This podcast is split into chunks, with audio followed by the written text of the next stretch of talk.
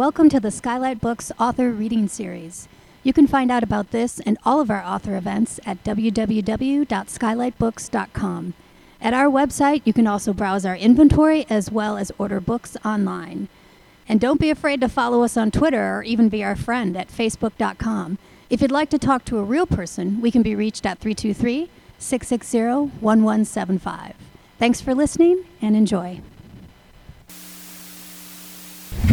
We finally meet Geoff Johns Again, for the first time. the second time. Hi, everybody. thanks for coming out Yeah. on a Saturday night Yeah. or evening. Evening or whatever. Um, who here's like a hardcore Green Lantern fan? Yeah. Who's who's kind of just getting into it? Cool. All right. Well, I'm not gonna. I'm gonna try to not get too crazy. You know, we'll, we'll see what happens. Uh, let me just give a little introduction to Geoff. Um, Geoff Johns, the writer, the man, the producer, all those things. Um, his impact on uh, modern American superhero comics is probably incalculable at this point. I would say so. Um, he's written so many books, but um, probably best known for his run on The Flash and, of course, Green Lantern, which he's still doing now.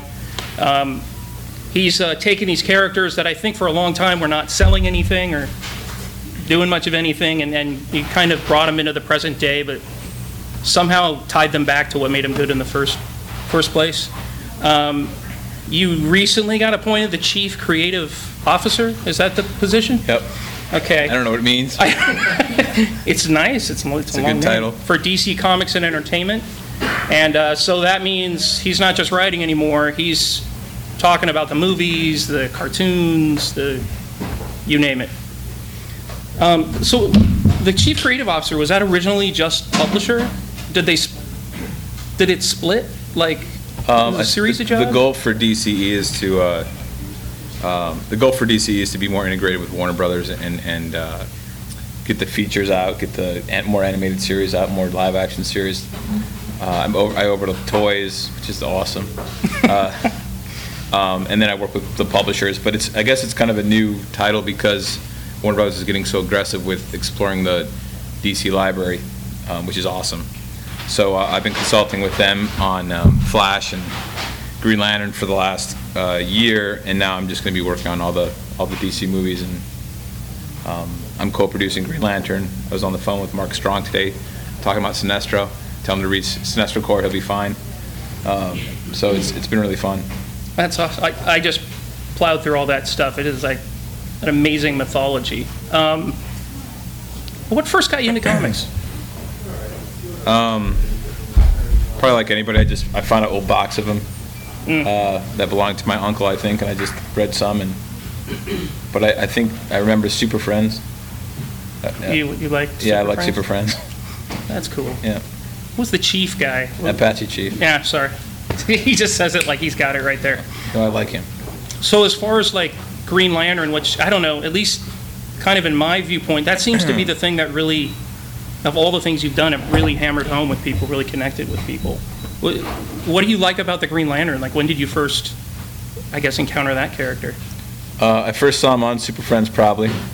Um, was this like guy with a big, ta- he had a real big tan or something weird, because he was from Coast City, I guess. So that was supposed to be California. But I, I, I mean, that was just, uh, you know, it was kind of just a, a colorful version of a character that could fly around. But I really got into it um, when Steve Englehart wrote it in the '80s with John Stewart and Hal Jordan were, were both Green Lantern, and Guy Gardner was introduced. But uh, the thing that I I love about Green Lantern is it was always about overcoming fear, and I, I really, um, I really think fear is a, a a force in society that's so strong and so um, it's not tangible. Like we can't put it in a cup, you can't measure it, but it controls our lives. Like, we overcome fear every time we get in a car, walk out a door.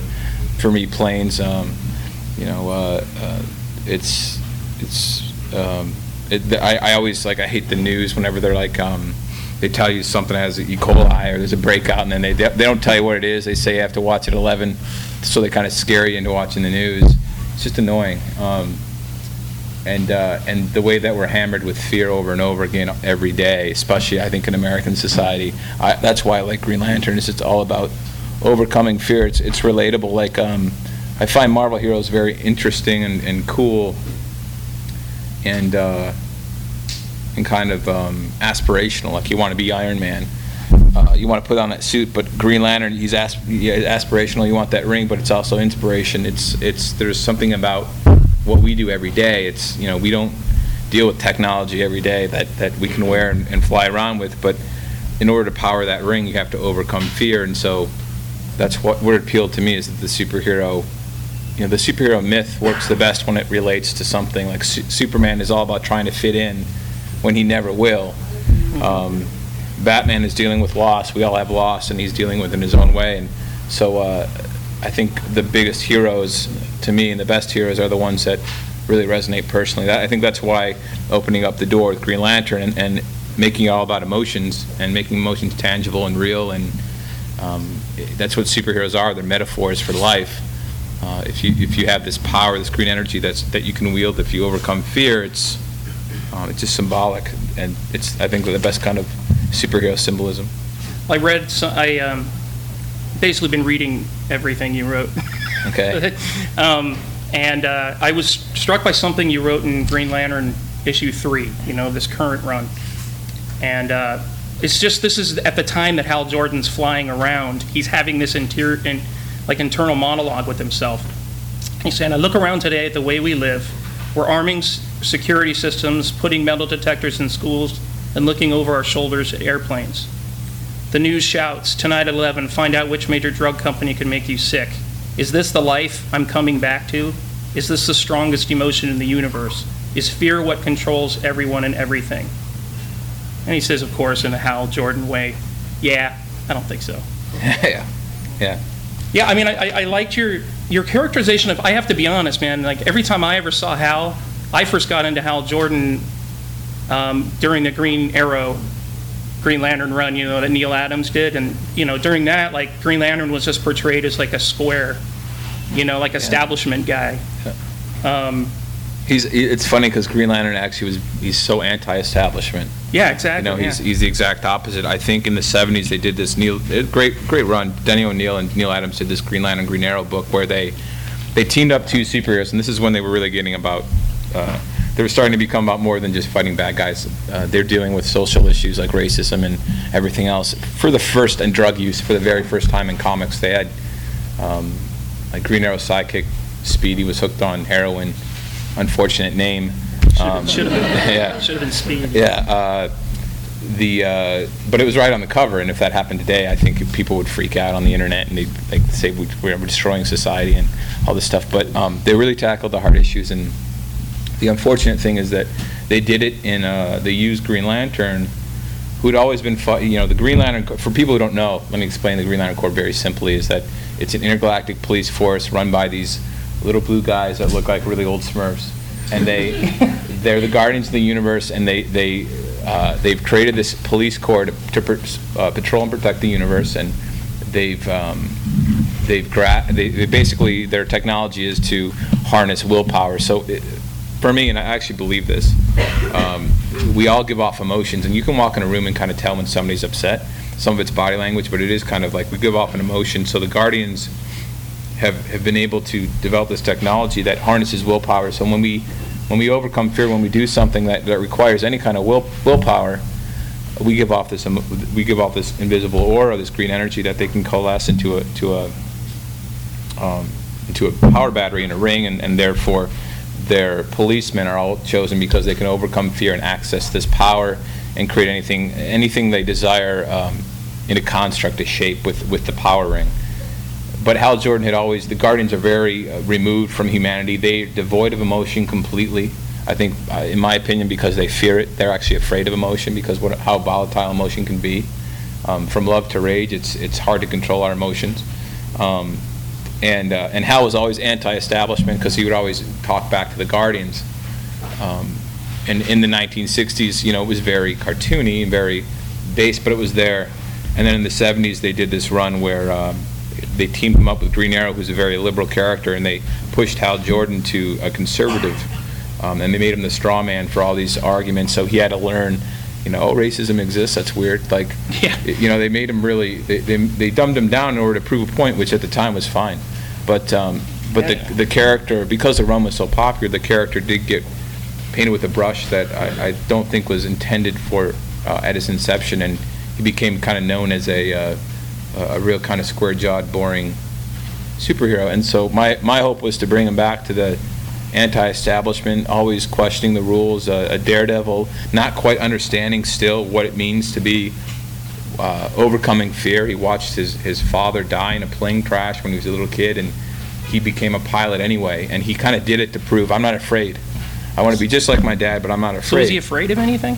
Well, he is afraid. He just he he overcompensates sometimes. He leaps into things. He he thinks he'll figure it out on the way down. There, there was one of my favorite scenes I wrote was in a in a crossover. The world's about to end, and everyone's freaking out, and he looks at Green Arrow and goes, "Hey, I got ball, uh, tickets to the ball game uh, Wednesday. You want to go?" It's like, "Are you?" And then and this character Blue Beetle's like, "Are you? Are you crazy? He's crazy, isn't he?" He's like, "Yeah." He's uh, like, "Yeah, he's he's crazy. He just doesn't." You know, he just doesn't worry about uh, destruction and death, and he always knows they'll figure a way out. Um, but it's it's uh, it's it's tricky that you know the characters, all these characters from Flash to, to Iron Man. Even Iron Man was very kind of um, straight laced until they, they did the whole Demon in the Bottle storyline and, and Armor Wars and all that, and they broke him down. Even Didn't they have Hal be drinking for a while? Yeah, they had. Didn't him, he well, have they, a drinking problem for a little bit? They had him. Yeah, they had they had him drinking, uh, which is which in an origin story they did in the '80s when they were trying to really ground him. And I believe characters should be flawed. We're all flawed, but it felt very it felt very unrelated to what his uh, what his whole uh, being was about, what the me- metaphor for the book was about. Green Lantern should be about overcoming fear, just an inception from base level, and uh, in my opinion, and so they they tacked on. Well, he's he got drunk and he got a he, he got in like an accident, and he was kind of repenting for that, and it didn't feel like it really meant. Um, uh, it, it really challenged him to overcome fear. So I wanted to get back to that. Well, it seemed like it didn't seem like it. It was like this in the '80s. I remember it's like it seemed like you could phone in and kill off Robin, Yeah. you know, and then we they killed Superman, and then they wiped out Hal Jordan's home city, and it just seemed like uh, I don't know. It's like that. I mean, that was really what going into the Green Lantern Rebirth. You literally in your proposal for it at the back of the the Absolute, you're literally you- my proposal, and you literally, your pr- proposal is how I'm going to explain or take us away from that.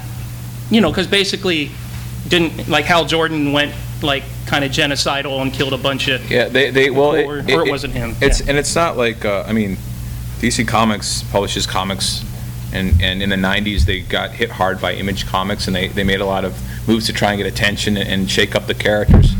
Um, so they they went as extreme after Superman died. They're like, wow, we can. You know, and these characters can take anything. Like we could probably screw Superman up really, really bad, and I'm sure we have in stories. But he bounces back because he's so resilient, and so many people know who he is. The other characters aren't as resilient because they're not in the zeitgeist as well, like Green Lantern. But yeah. um, but uh, but in the '90s, they comic books were were very flashy and very uh, very much about the the shock value and and I think a little bit of desperation too to not feel old. Um, and so that's Yeah. that's. It just, but it seemed to it. me like, I mean, I had this problem going back, like Marvel Comics, the X-Men comics had the Phoenix saga. You know, at one point, she swallows an entire planet of like 8 billion people. And uh, anyway, they're all gone, they're all dead. And at the time, Jim Shooter said, You can't let her live, she has to die. Like, uh, that's, she committed genocide, she Yeah. destroyed an entire planet. And and it kind of like when they push that character into I get, I don't know, in, pushing him into actions that really don't fit his character. I mean, it's like, how do you come back from that? You know what I mean? That was Yeah. the challenge you were facing. Like, Yeah. how do you how do you come back from a character who killed a lot of people? you Yeah, know? well, and then the other challenge you have in comic books is that everybody kind of grows up with. I grew up in like the late '80s and early '90s, so there's a sweet spot. Like I like Geo-Force, who's a terrible character, but I, I like him because I remember reading about him when I was, you know, 10 years old. But uh, you know, so you have people, you know, uh, readers. You have a, you have a segment segment of readers too that grew up with Hal Jordan going crazy, and so that's the first time they ever met him, and so it's you know it's, it is tough to re- recover from that. Well, just they kept trying to do different things, They- right? they Like, what were some of the things they, Well, they kept trying to redeem him. Um, they, they basically Hal Jordan at one point. Um, the editor, it, the book was not selling. The editors decided they're going to replace Hal Jordan, and they decided that he's going to go crazy and kill Green Lanterns, and then then uh, become a villain. And they did it. And quite honestly, it's it's a if you look at the storyline, and, and I took it as a piece of his art of his journey as a character when I did Green Lantern Rebirth. Um, is that he gave in to fear. I was like, well, if he's going to go that dark, something happened where he was afraid that Coast City, his city was destroyed. He was afraid it was going to happen again. Um, yeah, and- that's and so interesting when it. you said that. Like, his fear was that it was going to happen again. Yeah, And I thought, yeah, that sounds a lot like America. yeah, Well, you must have been thinking that, yeah. right? well, you got to remember too. This was like 2000, I think three or two. I wrote the proposal, so it was 9/11 was still really, um, you know, really fresh in everybody, especially, especially uh, um, New York and DC Comics. But everybody's, you know, everybody's still thinking about and talking about 9/11. They always, you know, I think they will for obviously forever. But there, then it was like a lot of uh, worry on, you know, there was that, that anthrax. scare. There were scares every other day. Yeah. Um, and there still are. You know, you, you- I had never, I haven't been to the airport and seen it below. Even Burbank, it's that, they've got like all these grades of, of terror or fear that we should feel. They have red, which is like Various colors. yeah. get out of here, and then it's all, and then they have like orange, orangish yellow, yellow, you know, yellow, a different yellow, and then like green, and it's never been, it's always been orange ever, like since since I've seen it. Um, And so it was, and, and that's not wrong. It's just that's what everyone thinks. But but that's why I, I wanted. To, I thought it was more relevant now. Green Lantern's actually more relevant now than for for an American superhero than I think, and and probably the world than I think he he ever was. so you want him to stand in contrast to, I guess, it seems to be, the fear thing still seems to predominate. Yes. And you want him to be literally a hero who stands in the, in the face of that. Yeah. Uh, That brings me to a part, I'm a hardcore Batman fan. Um, And in Green Lantern Rebirth, Batman gets his ass kicked Yeah. by Hal Jordan. Yeah. Because Batman's basically like, well, I have to admit, like me or a lot of other people who are like, oh, come on, I don't trust this guy. He just killed millions of people, or, you know, and he, he just kept going into Green Lantern's face. And, and he said something like, what was it? Um, oh, it, yeah, he said, uh, you know, like, uh, I will tell me what you're going to do. And, are like, and he's like, I don't have time for this right now. I got to go save the world. Yeah, well, the, Like, no bullshit. I, I always imagine Green. If Green Lantern's all about overcoming fear, then if you're at a Justice League meeting, we're hanging out. Like Batman comes in, everybody's like, oh, they're you know they're kind of freaked out by him. Except Hal Jordan's like, hey man, and it bothers Batman that he can't get at Hal Jordan. You know, it, it so those two have this kind of, and he's all about light, and you know he comes in bright and shining, and he lets the villain see him, and Batman's you know trying to sneak up behind him, and Hal Jordan's shining his light on Batman. And he's like. you know, Do you, Get like, my do, way. do, do, you, You do, you, do you like Batman? I, I love Batman. I'm working on a Batman graphic novel right now. Yeah, but the uh, Earth One. Yeah, but but for me, if I'm going to write a Green Lantern story, it's Right. about Green Lantern, and it's about. Hey, how's it going? You want to sit down? Okay. It's about. Uh, uh, it's got to be about. Um, Yeah, the contrast was really yeah, great. yeah. I thought those two characters worked out really well. And in the comics prior, they had had when when Hal Jordan, Green Lantern, was a villain, they had had Batman um, really be kind of his main antagonist. You know, for in the JLA, whenever they had him guest star. So now that you've okay, so after you brought him back, Yeah, Um, and there was also a lot of discussion about um, the, you know, he had gone, he had gone, gone uh, kind of crazy and killed all these characters, and and I wanted to absolve him of that at least uh, mostly, and so which is why I created this this character Parallax. I took and, and created into a uh, living embodiment of fear that literally possessed him and and took him over in a moment of weakness when he let fear get the best of him. And there was a lot of debate about, you know, do you completely absolve Hal from all the, the storyline? You're wiping out the story, and I, and I was very adamant, saying I don't want to write a story about. I don't want to write a Green Lantern book about him every five minutes going, I can't believe what I lost it. I can't believe what I did. I wanted to get back to the essence of Green Lantern, which is overcoming fear, which is why I, I chose that. but is there still? I would still imagine that there would be lots of people in the Corps and in the cosmos around that would say, well, I don't buy it. Well, we did that for about, I, I wrote I that. saw you did that for, a li- yeah. for about a year, a a year and a half, but when- once I got to Sinestro Corps, it was like, okay, we've kind of played that, that beat, Yeah. you know, and now they just look at him, and I think it's, they look at him, he's like an Earth man.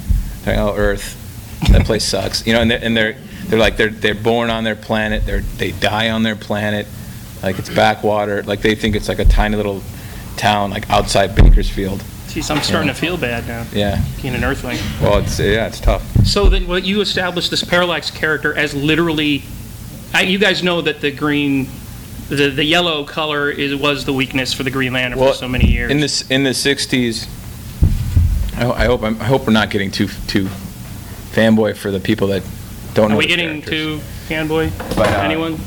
Okay, we're I- okay. We'll try, I'll try and pull it back as much as I can. In the '60s, everybody had a kryptonite. Like Aquaman could, if Aquaman was out of the water for like an hour, he died or something. Um, And so, he never had a watch, but he did anyway. Um, And uh, Green Lantern, his ring wouldn't work on yellow, and they never really said why. It just was yellow. I always assumed it was because yellow is the color of fear. They probably, probably did too, but it was never stated. So when I worked on Green Lantern Rebirth, I really wanted to say, well, why was that yellow thing, eh, why was that yellow thing there? What, what would it mean? And so, um, uh, if, gr- if green was willpower and, and harnessed willpower, then if you harness fear, it was, I said, well, it'd be yellow. I thought it'd be yellow. And then when that happened, I just started to say, well, there's probably, we all give off all these emotions. There's probably a whole range of emotions. There's, there's rage and there's love and there's hope and, and that's kind of what, how, de- how the other Corps developed, these other, eventually in the, in the run that I did, I developed these other lantern Corps, and they're, they're all very different, like the red lanterns are all about rage, and, and so that's really where, uh, where, where Parallax, this yellow entity came from. Yeah, um, so the movie that's gonna come out, you can tell us as much as you can or as little or whatever, but is the focus gonna be on Sinestro? Uh, the movie is, I can't really talk too much about it. Um, but the movie is, we're, we're in, uh, week six, uh, week seven now of shooting. Um, Hal's in it, Sinestro's in it, he's, he's a Green Lantern. Um, uh, villain named Hector Hammond is in it, Carol Ferris, Kilowog, Tomar-Re, a lot of the alien Green Lanterns, a lot of those guys are there. Green Man, I think's in there too, yeah. So, yeah, so there's a bunch of them, but, um, but yeah, I can't really, but it is, it is all about, you know, I, I, uh, I got on the, they brought me on the movie about, well, about eight, eight or nine months ago now with Michael Goldenberg, who's the screenwriter, and we, we reworked the, um, reworked the story a bit and got to the focus of, of fear versus willpower, uh, and really pulled that out, so the emotional spectrum and all that is, is central to the movie. But I mean, it's, uh, you've really, since you've taken over the character, have really given him a mythology and a, that, that I don't think he ever had before. Like as far as with all the different rings. Well, he had a, he had a mythology of all these Green Lanterns, but he didn't have. I think probably why it resonates. Like you see people with Blue Lantern shirts now, or Red Lantern, a lot of Green Lantern shirts, but uh, because it's it's about emotion now, Yeah. so it resonates a little bit more personally with us. Uh, the best characters res- resonate. They they survive. A, this is one thing I tell executives at, at Warner Brothers and producers that I meet is that, you know, uh, Doctor Fate d- didn't survive decades because, you know, because. Um, you know, we, we didn't, didn't survive decades just because they published him. He survived because there was inherent elements in there that just appeal to people, whether it be that cool gold, gold helmet with the eyes peering through, which is cool, or, you know, what, what, or his name, or his powers, or what- whatever is, is at the core appeals to generation after generation, just like Green Lantern or Superman or Batman. And the idea is not to, to understand what those elements are. Yeah. You know, what is it, what is appealing universally and, and personally to, about these characters, and capture that and keep, keep everything, everything serving that. Like if, if, you know, Green Lantern's about overcoming fear and, and the difficulty with emotions, uh, and, and then, and charging in and, and trying to do whatever we can to make the world a better place. Everything's gotta be revolving around that, even if we start to get, bring in crazy stuff like the shark or whatever. Yeah. You know, it's still gotta be about overcoming fear. So, who would you say is like your biggest influence as a writer? It's hard to say. I think probably my biggest influences are um, uh, a, a cross between comic book writers and then writers I know personally. When I was when I first moved out here, I met Brian Helgeland, who's wrote LA Confidential, amazing writer, and he taught me a lot. Um, Richard Donner was my mentor. Uh, he directed Superman and Lethal Weapon. He taught me a lot about uh, story and, and character, and he was always about heart. Like, and he, you know, say, "Well, what the scene? What's the scene really about?" And and so I look at a scene and say, "It's Green Lantern versus Sinestro," but it's not about that. What's it really about? What's the comic really about? That's a challenge I, I make to people. Like um, at DC, we talk about it. You're publishing an Azrael book. Well, what's that book really about, though? Is it just about a guy who has a sword and stops crime? It's got to be about something else, something more more potent. Um, but uh, other writers would probably be, um, I mean, Grant Morrison is one of my favorites. Growing up, I read his stuff. Peter Milligan. Um, I always see a lot of James Robinson yeah, James Robinson. in, in your stuff. Yep. Yep. There's a lot of a lot of comic guys. I mean, I, I work with most of them now, which is really cool. Yeah. But uh, but probably that. What's it like to sit in a room with like Mark Waid, Grant Morrison? Oh, it's cool. It's- Yeah, it's fun. that would be Yeah. I mean, Grant's become a really close friend of mine, and, and I, I like his, I tend to like writers like Brian Azzarello and Grant and, um, and Peter Milligan, guys that I, I, they do something I totally, I, I don't do what they do. So I, like J- Straczynski I really like, because he approaches things so different, differently than I do. Mm. Um, I really respond to that. That's cool. So, with your job now, I mean, um, have you had to cut back on the writing at all? Well, I was doing about, I was gonna cut back anyway, but I, I, I'm doing three books a month right now. I'll probably hold at three. Yeah. So just- you're going to be doing the Flash. doing the Flash, Green Lantern, and Brightest Day, and then I've got um, after Brightest Day, I'll have a new monthly next year. What was your first comic? Was it Stars, Stars and Stripes. Stars and Stripes? Yeah. Yeah. Anyone remember that?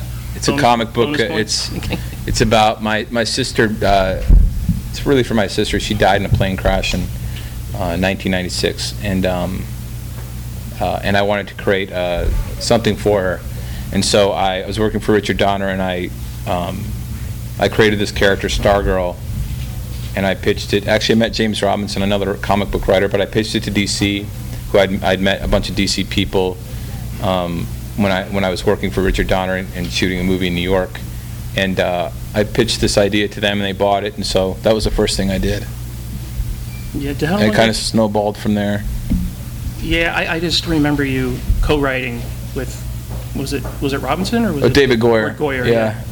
Yeah, I co-wrote David Goyer, who wrote, you know, Dark Knight, Batman Begins, and he's working on Superman right now. It's so surreal to work with him and and that stuff. But uh, So how do you really deal fun. with the, um, how do you deal with like comic book fans can be very um, vicious on Yeah. like a on a yeah, on like a um, like for me, I'm not much of a continuity guy. Uh-huh. I mean, it's, I like the broad strokes, you know. But um, what was that guy that you were looking at? Oh. This is one piece of criticism that for me just stuck out, and it's kind of like I don't know. I just don't think the internet's been very good for us fans. We, Well- it seems like we're not really afraid of saying anything. Well, it's easy to throw, you know, it's, um, we always talk a lot, there's, there's a bunch of different kinds of people. There's people playing baseball, there's people enjoying the game, and then there's people heckling the players. And um, the hecklers are pretty loud. Uh, But, you know, just don't go online. That's a solution. I, I like to, I, I mean, I, I look at my, own- I was talking to another writer uh, this week, and I, um, I asked him, I said, uh, I just was kind of gauging him a little bit. I, I sometimes I'll, I, I like to talk craft a lot, and I said, "You've written this book for a year. What would you have done differently if you could go back?" And he said, um, he said, "I would have fought the editors harder against this, and I would have done, you know, I would have pushed back on this and not made let them make me do this." And and I, s- and he kept talking about all the mistakes everyone else did.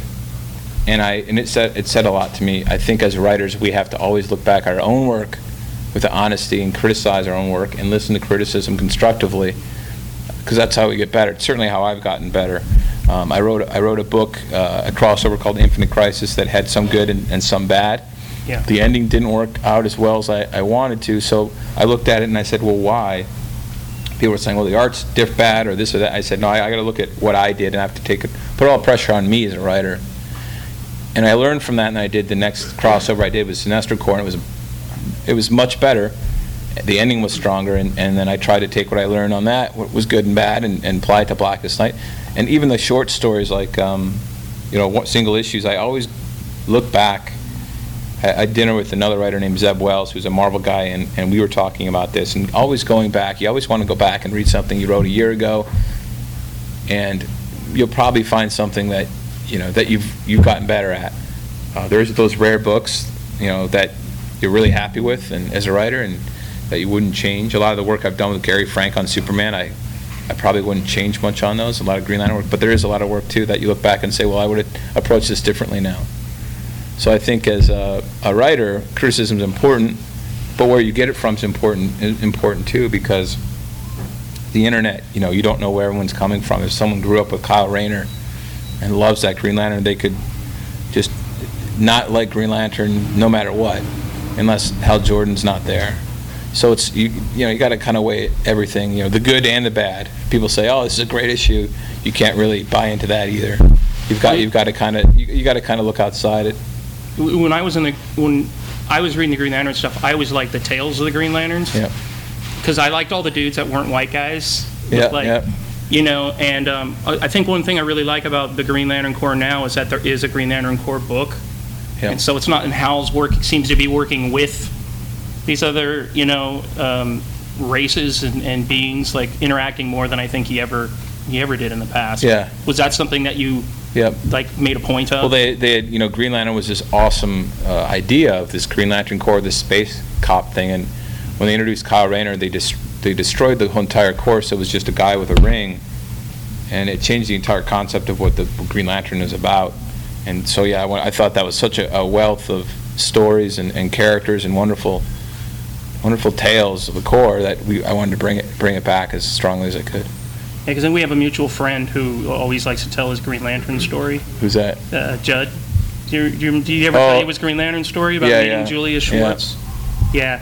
He, he, we had a friend when he was a kid used to go, he, like, like, took the bus and went all the way down to DC Comics, went up to Julius Schwartz, and said he had a problem with the, the, the current run of the Green Lantern, which was, I think this would have been in the 80s. And uh, Julius Schwartz brought him into the office, hey, kid, hey, kid.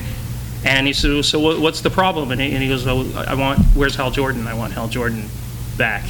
And uh, then I just, I don't know how truthful that story is. I mean, I've talked to him a million times over, know. but it's a pretty great, it's a pretty great story because he was, as a kid, he challenged Julius Schwartz, and Julius Schwartz sent him free comics for like years after that. Just because as a kid, he, they brought in Mike Carlin into the room, they brought in all the editors at the time, and he told, this guy told, he said, Julius said, tell, the, tell these guys what you told me. You know? That's cool. so it Yeah, it didn't do anything though, did it? not for that, Yeah, not no. for that time. But no, I mean, it, it seems like, but hey, you got free comics for a while. But, uh, so what do you, do you ever see yourself doing any kind of creator-owned stuff, or, or? uh, I've done some creator-owned stuff in the past. I did a uh, graphic novel for Humanoids called Olympus. I did a book for Wildstorm called Possessed. I have another, I do have a creator-owned book. It was supposed to come out this year because of the new gig. It's been put on the shelf for just a little longer. Um, But, uh, you know, a lot of people ask me, why do you do so much DC Universe stuff? And it's because I, I like doing it. You know, I really enjoy DC, the DC Universe. I, I love the superheroes, and I, I, like, in comics, that's where superheroes were born. Like, I don't quite understand people who, there's, there's, you know, people who, who maybe turn their nose up at superheroes and think it's, you know, uh, it's lowbrow, or it's, uh, there's a, a little bit of an elitist, uh, elitist part of comic books where superheroes are kind of looked down on, and I, I, you know, it's, it's, superheroes are comics because that's where they came from, like detective stories and everything else, great, but co- superheroes are the only thing that started in comics, and to me, that's something magical and, and interesting, and, and I think that if you look a little deeper at a lot of superhero stories, you'll see that they're, they've got as much, as much, uh, um, value as a lot of the other books out there. Well, I agree. I mean, I'm in an area, um, in it, we're in an area now where hipsters are the ruling class. And, um, you know, there's a lot of that attitude, but um, I think it's strange having comic, really nicely stocked comic book sections in a books, like a bookstore. Yeah. A It seems like people are really open to it. Yeah. And they see the, the value in superheroes. It's just, you know, there's badly written stuff in any, Yeah, any, yeah, any any genre. form. Yeah, there's badly written, just because a movie's independent doesn't mean it's great, and vice versa, but, uh, the, um, but I also think it's great for kids to have superheroes, you know, I think it's fun. My nieces love Green Lantern, they love Kilowog, they, they watch the Green Lantern thing, all they do is talk about Kilowog. why does the, I was just reading one of the Green Lantern agents, Kilowog sounds like he's from the Bronx. Yeah, he does. I he told- actually uses like terms. Yeah, I told, uh, we were going through the script on the movie, and we, we, we bronxed up his dialogue a little bit. That's fun. That's just one of those fun things you Yeah, can it's do. fun. So, thanks for talking. Um, Would you take some questions Sure. from the crowd? Anybody have any questions?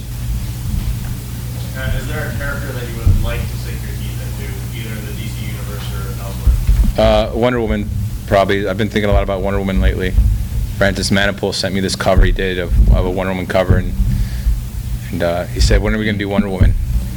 And as soon as I saw the art, I, um, I I started thinking about stories. I'd like to tackle her. I think she could she could, um, you know, I, I think Flash and Green Lantern are well on their way to A- to A-list status. But I, my hope is that Wonder Woman, J- JMS is going to do a run right now, which is exciting. But my hope overall with DCE is to get Wonder Woman up to the top of the of the food chain with everybody else. So is that a rebirth, reinvent sort of thing, or just take it on and make the character a joke? We'll see. Yeah. What made you interested in comic books? Me and Mr. in comic books. Probably, uh, I remember watching Super Friends with my brother, um, which is a cartoon like Justice League. And um, and then I went to a store and I saw they had books about them. And I thought, oh my God, they have magazines on these guys. This is cool. And so I just started buying them every, all the time. And that was it. But I just like the, I like drawing them. I used to draw. I actually wanted to be a comic book artist originally. And um, before I got into high school, and so I used to just draw them. I, I think they're fun to draw. I noticed you did a TV Smallville episode. Uh huh. How was that, and like the end result?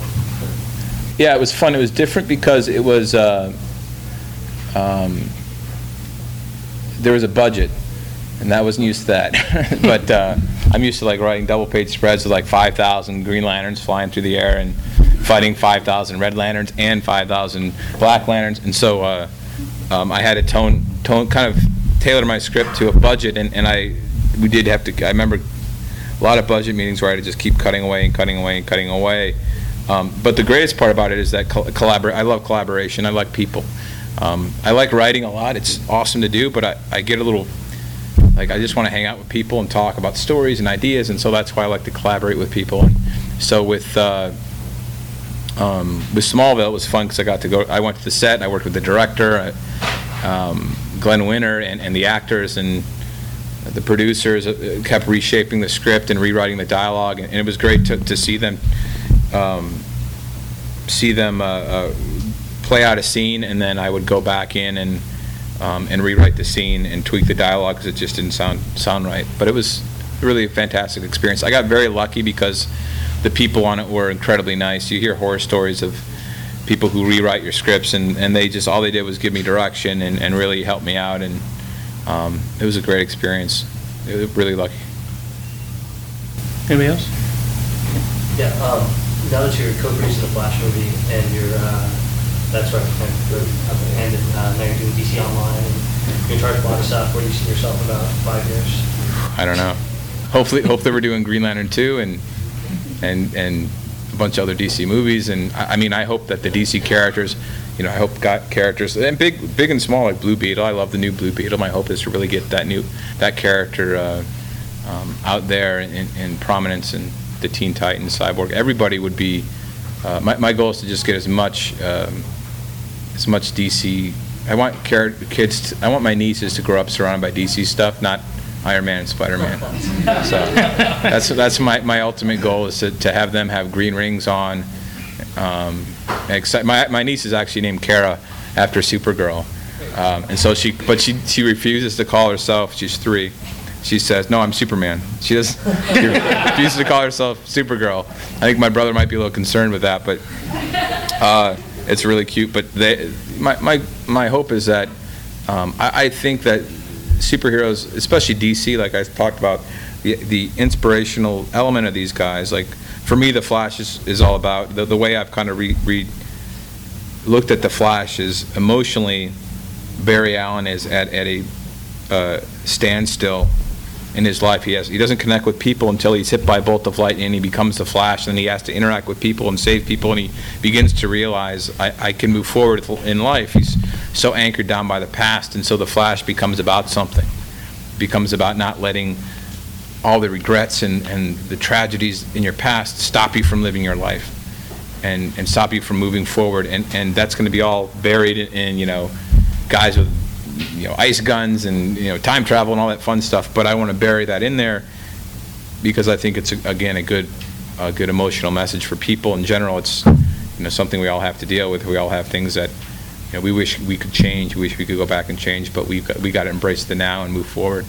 Um, And so the, my goal is to really um, have the DC heroes out there because I do think that they're fun and they're entertaining, but I also think that they, they teach us a lot about ourselves and about, you know, about life, even if we don't know we're, they're doing it.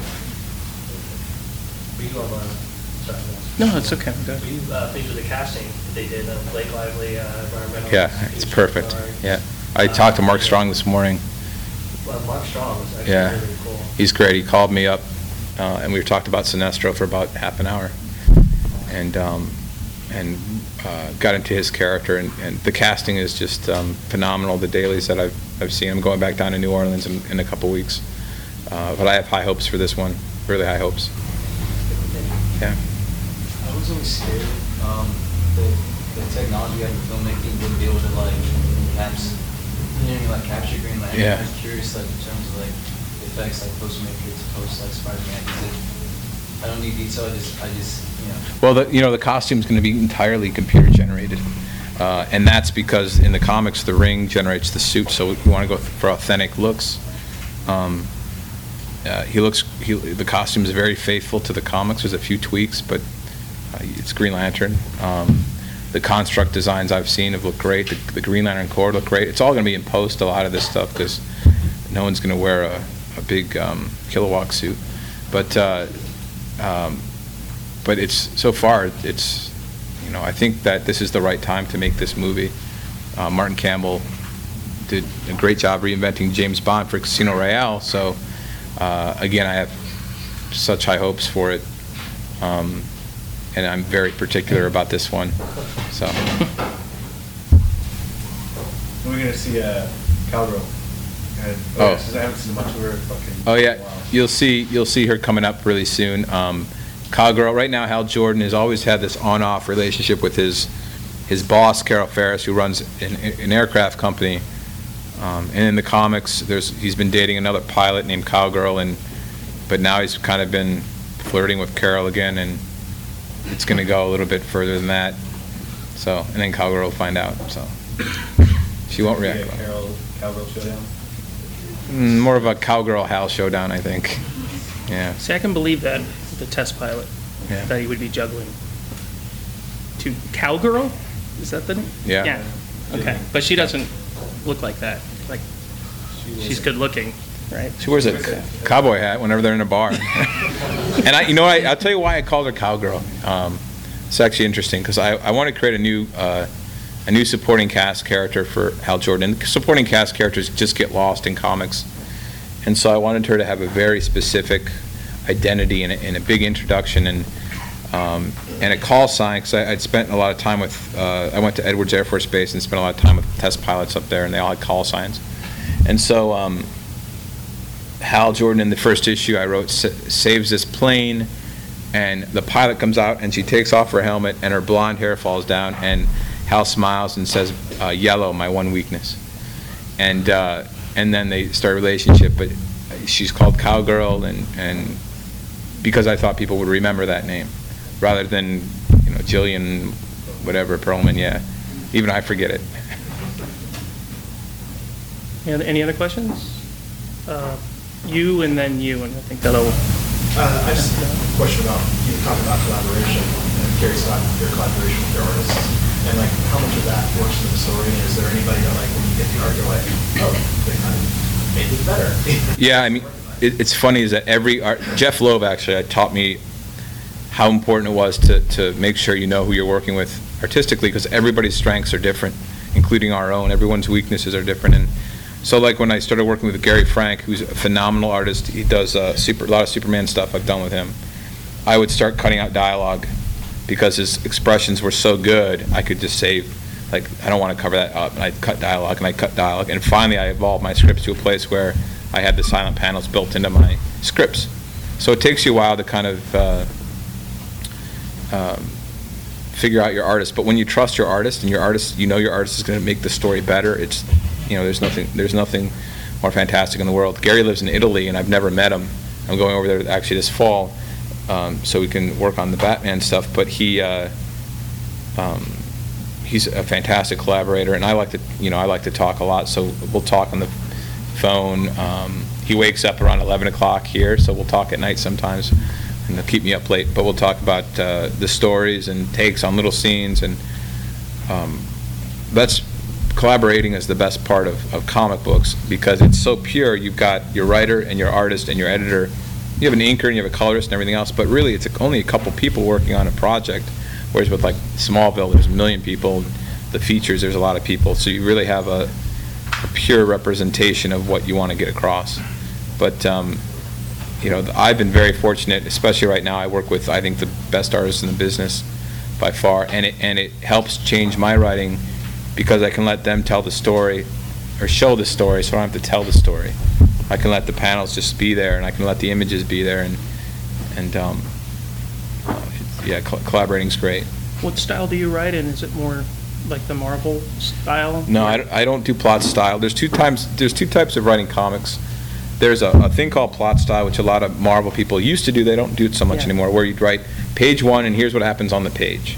Page two, and here's what happens on the page. And I, I never liked that. Then there's a full script where you actually break down panel one, dialogue, panel two, dialogue, panel three, silent, panel four, dialogue.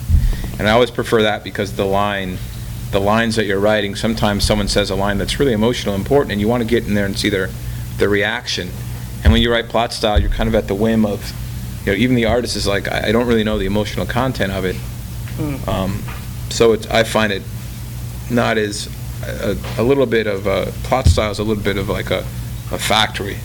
You know, where you got, you can write, you got to write an issue and you're like, page two through, I've seen plot scripts where like they're pa- pages four through seven, Captain America fights the Red Skull, go crazy.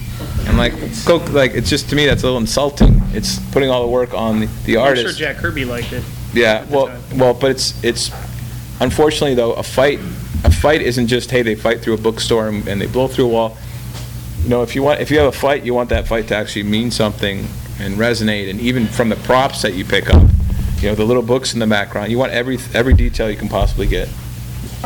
You have, you had one more question over there? Yeah, I just wanted to ask you about how you kind of approach as a writer, writing like big event comics almost, as opposed to anthology, single issue, slower things, when, whenever Green Lantern does slow down, you know? Yeah, well, Green Lantern's slowing down a little bit right now, but not, not too much. Um, I like to keep that energy up for that, that book. I feel like right now it's, um, you know, we'll have a lot more character, I think char- quieter scenes, but this, big scenes will be big still. Um, the, I've done a lot of event books. I've probably done more event books than, a- than most writers. Um, and I love event books because I love a lot of characters and I love the, uh, the, the high stakes of, of um, the, the, you know, the s- stuff going on. I love all the i- interactions, and I like working with characters like Mera, uh, like obscure characters who I, I, I'm like, wow, that character has so much potential. And I knew I was going to bring Aquaman back. And I said, if I can build up Mera through Blackest Night and make people actually like Mera, then when Aquaman comes back, half the job's done because he's with the coolest, you know, the coolest superheroine in the world. She's a badass. And so when Aquaman came, so my my uh, my mission in that was to figure out a core group in Blackest Night, figure out a core group of characters. It was going to be Hal Jordan and Barry Allen as kind of the cornerstones, and I wanted them at the front and center because DC always has Batman and Superman and Wonder Woman at the front and center, and um, and Green Lantern and Flash should be there. So uh, the way I approached it was, well, we're going to do this, and I want to bring in a couple other characters that didn't necessarily have a lot of spotlight, and um, and would serve uh, would serve the ending well, and and that's so it's a mix of, of both. Is you can kind of trick people to read Mera in Blackest Night, but if I did Mera one shot, I couldn't really do that. Like they kind of blow it off. Maybe now they would check it out, especially if she had a red ring on. But you know the the greatest thing about events for me is that it's you're exposing new characters to an audience that no, normally would not go look at them. Like with Brightest Day, we've got a book about Aquaman, Firestorm, Hawkman, Hawkgirl, Br- Martian Manhunter, and Deadman, who I think is kind of a breakout character right now. And, you know, Deadman is uh, this character who's a spirit who's come back to life, and he's not very happy about it, which is bizarre. Um, and uh, but we've got Brightest Day now, which is reaching a really wide audience with characters that normally, you know, their books are canceled in, in you know in, in a year or two. So the hope is to use these events for good. Not, it's not about, you know, obviously DC loves the sales when the events work and they like the crossovers and they like all this stuff. But for me, it's got to be more about character and building things so that when the event's over, we have a better DC universe or you have characters that, that are a little more polished or um, are a little bit more important to the, to the mythos. But also events, I, the reason I like events is, again, collaboration. I like sitting in a room with Peter Tomasi and, and JT Krul and everybody, all my, all my friends and my, my fellow writers. Pete sends me a script.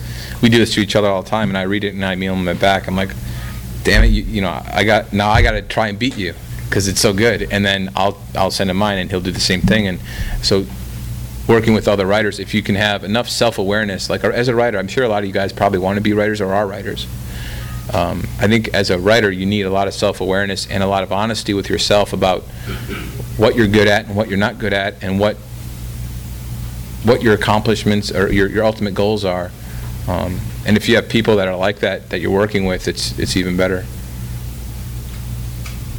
Well, um, one thing, guys, um, we're an independent bookstore, and um, Je- Geoff is here to sign pretty much anything you guys bring. Absolute Green Lantern Rebirth, though, is the main book we're focusing on.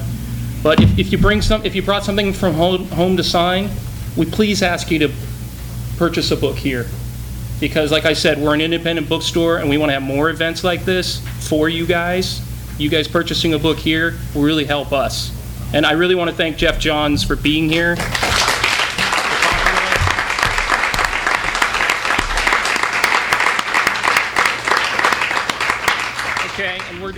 Set up the line to. Uh You've been listening to the Skylight Books author reading series. Don't forget that you can check out this and all of our other great podcasts at www.skylightbooks.com. Today's music was provided by Ashling and Arlo. Oh my. You can check them out at MySpace, Facebook, or at the iTunes Music Store. Thanks for stopping by, and we hope to see you soon.